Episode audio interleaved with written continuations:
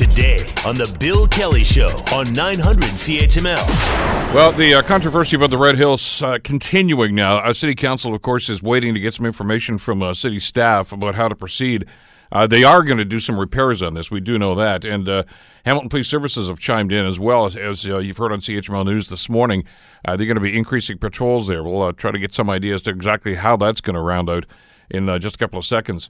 Uh, but the uh, local members of the NDP MPPs uh, have sent a letter to uh, the government, uh, actually, and to the city, uh, suggesting the judicial inquiry move forward on this. Now, we've been talking about this for quite some time. The city has not really made that commitment yet. They say there should be some sort of investigation, and this all has to do, of course, with that report that was never released to the to the council or to the public, for that matter, that had raised some serious concerns about traction on that road. And uh, the, the, judicial inquiry, to me and to an awful lot of other people, makes all kinds of sense. Uh, yesterday uh, on uh, the Scott Thompson show here on CHML, NDP leader Andrea Horwath uh, explained it this way. Well, the impetus of the letter came uh, after the families of two young women who lost their lives on the on the Red Hill Valley Expressway or the Red Hill Creek Expressway were um, reached out to me and they asked to have a meeting uh, and so I, I met with the families, uh, inviting the other MPPs because, of course, the you know the breadth and length of the both the link, as you talked about, and the expressway, uh, it, it travels the length of our city. So um, the MPPs and I met with the two families and and just hearing their their stories and hearing their um, you know their their their fight frankly to try to get things like medians and other um, other you know uh, changes made to make the roadway more safe uh, it, it it led us to believe that um, you know the whole issue about uh, the you know the whole discussion about the safety over the last number of years, uh, culminating in that bombshell you know discovery that the, there had been a report that was buried, and and just the, the you know the sense around uh, Hamilton when I talked to folks, it just became clear that that people want you know a very um, cleansing light shone on all of these issues, and the best way to get at that and maintain the confidence of the public is to have a completely unbiased, uh, independent review by a, a respected person that can you know, that can uh, subpoena uh, documents and that can compel witnesses, and, and that's, I think, exactly what's necessary here. NDP leader Andrea Horwath, of course, uh, commenting uh, yesterday here on CHML about what her and her uh, NDP colleagues wanted to see the city do forward on. But there is a provincial angle to this as well that uh, at least one councillor he's talking about, and I think justifiably so too, and that being Ward 4 Councillor Sam Merulla, who joins us on the Bill Kelly Show to bring us up to speed on this. Sam, thanks for the time. Good to have you with us today. Oh, my pleasure, Bill. Listen, you you mentioned this at one of the meetings, uh, I guess a week or two ago, when we were talking about culpability here, and obviously there's some concerns about why that staff report was never released, and, and you guys are obviously going to make some determinations about how to investigate that. But you pointed the right. finger at Queens Park as well, Sam, and said, look, they had some information that they didn't release too. That's correct. So just to be clear, council is committed to a third-party independent investigation. The narrative to suggest that people need to lobby us for that is really um, really misleading. Nobody on council uh, has not has not said that we need a third party independent investigation. The question becomes if you're going to spend six up to six million dollars, you need to follow due diligence, and that's exactly what council is doing.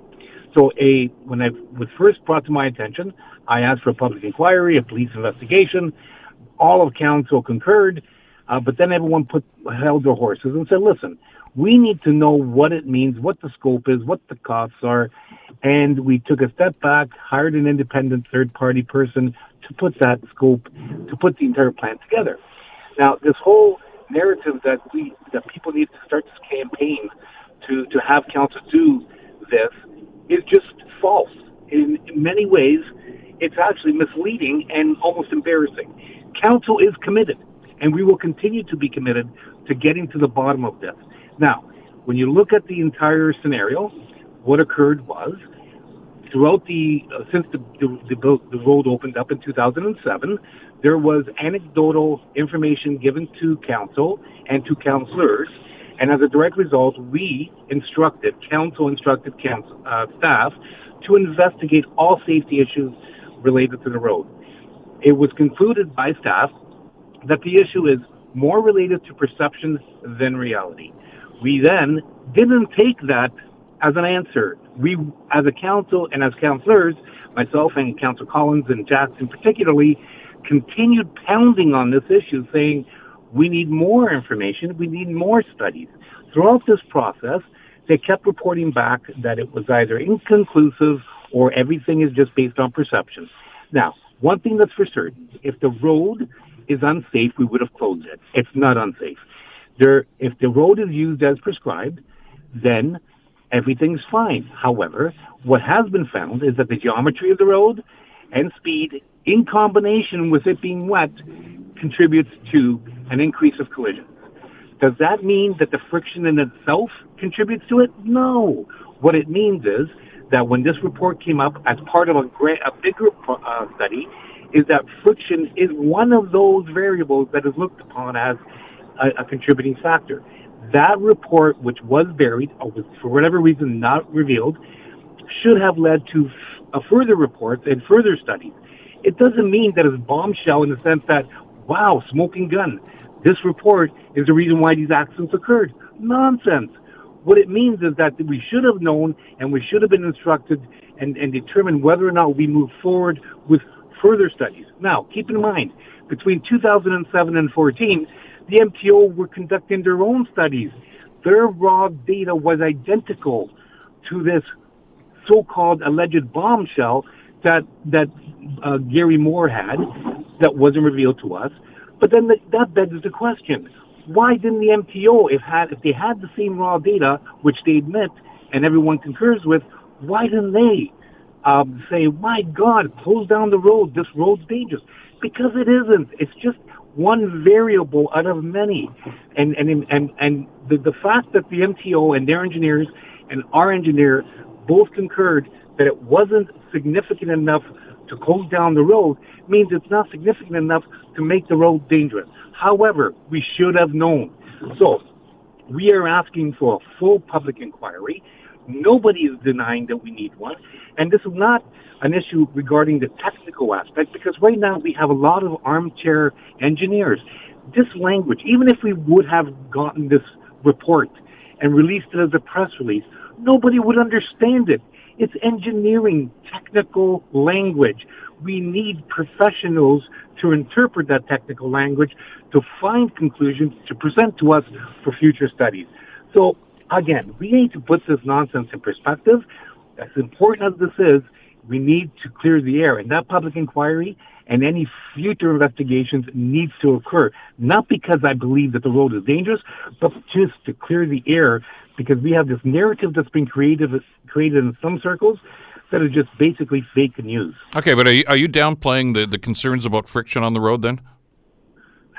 no, what I'm saying is, I'm not downplaying. I think the public inquiry will conclude all of it, and we it should be open and transparent. What I'm saying to you is, if it's a series of some people are claiming it to be, then why did all these engineers at the MTO and our engineers and even third party engineers have said it wasn't significant enough to close down the road?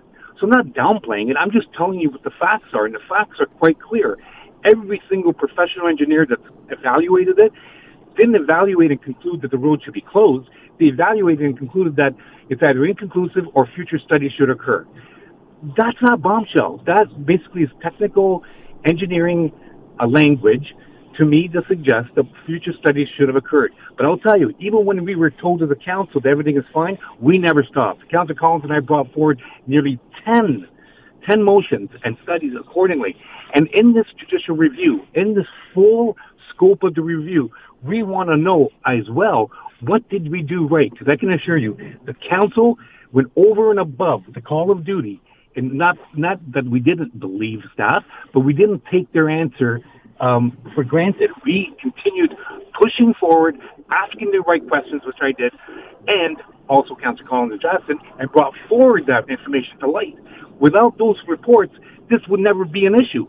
I, I get that, Sam, and and I, and uh, when you were on the show a couple of weeks you ago, you, you pointed us out to uh, that YouTube video of that meeting that you had. I guess it was about three, four years ago, where you were questioning, and then your questions were bang on. The, the concern that I think a lot of people have is they're not sure that staff was giving you all the information they had at that time when you were asking those questions, and and, And that's, that's not that's not bad on you. That's that's that's one of the questions I think that an inquiry would have to answer. Exactly. But then the question becomes, why did the MTO not reveal that information? That's another one I'd like to have answered. Because they had the same raw data. They literally the same raw data, yet nobody, the, all the experts that had this raw data, nobody said, "Oh my God, the sky's falling. Close down the road. It's dangerous." Nobody. So we need to everybody take a step back, have a full in-depth investigation before all these armchair quarterbacks draw conclusions that are not only misinformed but dangerously misinformed. Okay, but there is still a concern. Are you are you telling people that, that not to be concerned about the, the concern the, is not about the road. The concern is about why this information was withheld by the province and by staff. Was it based on technical opinion or was it based for nefarious reasons? I don't believe it was nefarious. I don't believe the MTO had this raw data, and I don't believe anyone on staff had this raw data and believe let's suppress it because uh, we've done something wrong. I think it's a technical language, and every engineer I've spoken to have said it has said it that it's based on interpretation. And as you know, even if that raw data was sent out as a press release, nobody would understand it except those engineers and those experts that understand it. There's no direct correlation between that friction report and the road being dangerous. Hence, let's get to the bottom of this thing. Let's have a full public inquiry and not only acknowledge where things may have gone wrong, but we need to acknowledge where things went right. And I can assure you, council did everything right. But if, it's, if there's nothing wrong with the, the pavement itself, Sam, then why are you uh, spending as much money as you are now to repave that whole section? Again, in politics as in life, sometimes perception becomes reality. So although that uh, in, in, in staff eyes, inconclusive, the MP, MTO believes that everything's fine, because you have to understand, the MTO has publicly stated everything's fine, even though they had the same raw data. And you also have to understand that Gary Moore took the same raw data that the MTO had, but filtered it through a higher standard than the MTO. Hence, when it returned back as a conclusion, it returned back because it was filtered through a higher standard as being below below standard. The MTO used rather than using a platinum standard that Gary Moore used, the MTO used a bronze standard, and then everything came back fine. So you've got to put this thing in perspective. And when you start to have laymen and armchair engineers out there trying to interpret expert data, raw data, what you do is you misinform people rather than inform. And we have an obligation and responsibility to be factual. So everybody needs to wait, wait for the full public inquiry, which we all on council have agreed to. So we don't need a campaign to tell us what we're already doing. We're doing that. Now everybody needs to wait, hold back, road safe, don't speed, and, and make sure that you go even slower when it's wet and everything's fine. But you saw the stats that came out uh, just the other day there. I guess the Spectator did some research and uh, got some freedom of information stuff. There are an inordinate number of collisions on that section of road, much more so than, than in other highways and similar roads like that, too. I mean, that, that, that raises some questions. Of course it does. But keep in mind, there are millions and millions of cars that have traveled there. And yes, there have been a number of accidents. Now, keep in mind, there are three variables that need to be taken into account. The geometry of the road. Because of the creek, the, the road, we didn't go right through the creek itself because environmentally that would not have been sound. So the geometry of the road makes the road somewhat tricky. In combination, when it's wet and people are speeding and or human behavior, that's what's contributing. The vast majority of the accidents or collisions were contributing to that. So over 50% was related to human uh, behavior. Now, when you deduce it down, yes, there are those that are still questionable why, but there's nothing conclusive to say that it's friction or anything else. One thing that is conclusive is the human behavior component, whether they be impaired, whether they're speeding, and all those other aspects. The, the mystery collisions, those that people don't understand what the variables are, those are the ones we need to pinpoint in a public inquiry.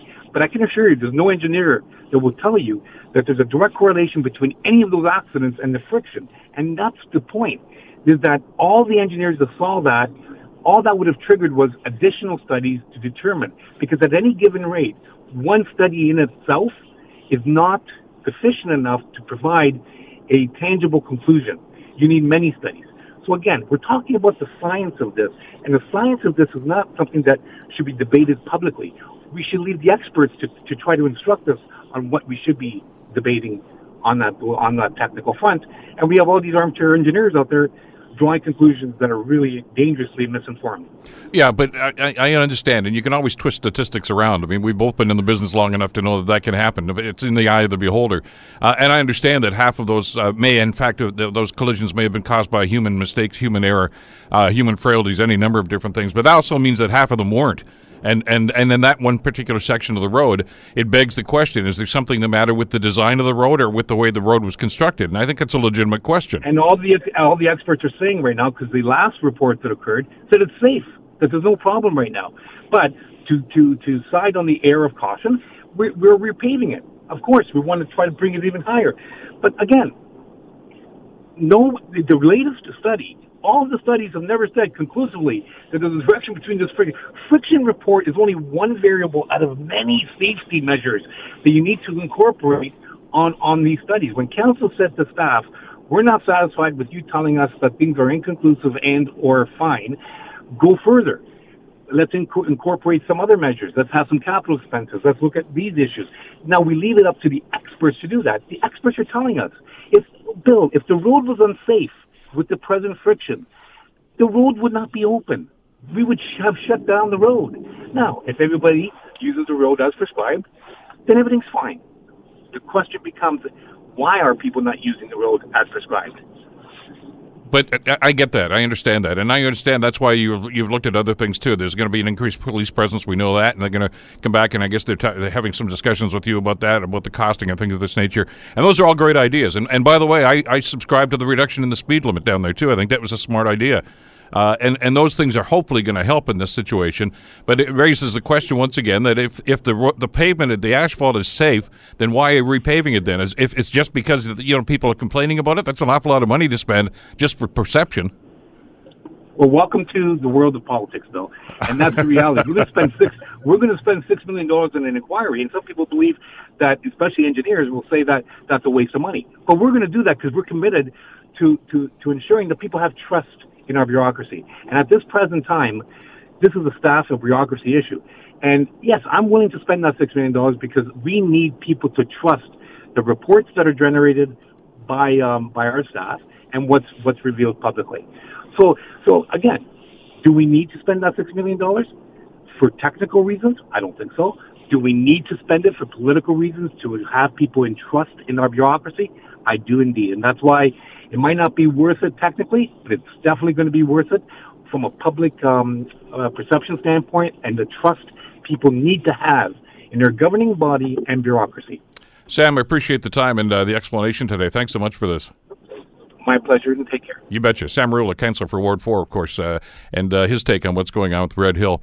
Uh, and then, by the way, if we go by that 30 day uh, time frame that the council said, that we, I guess, in the next week or two, they're going to get some information back from staff and see what next steps and how they're going to go about with this inquiry.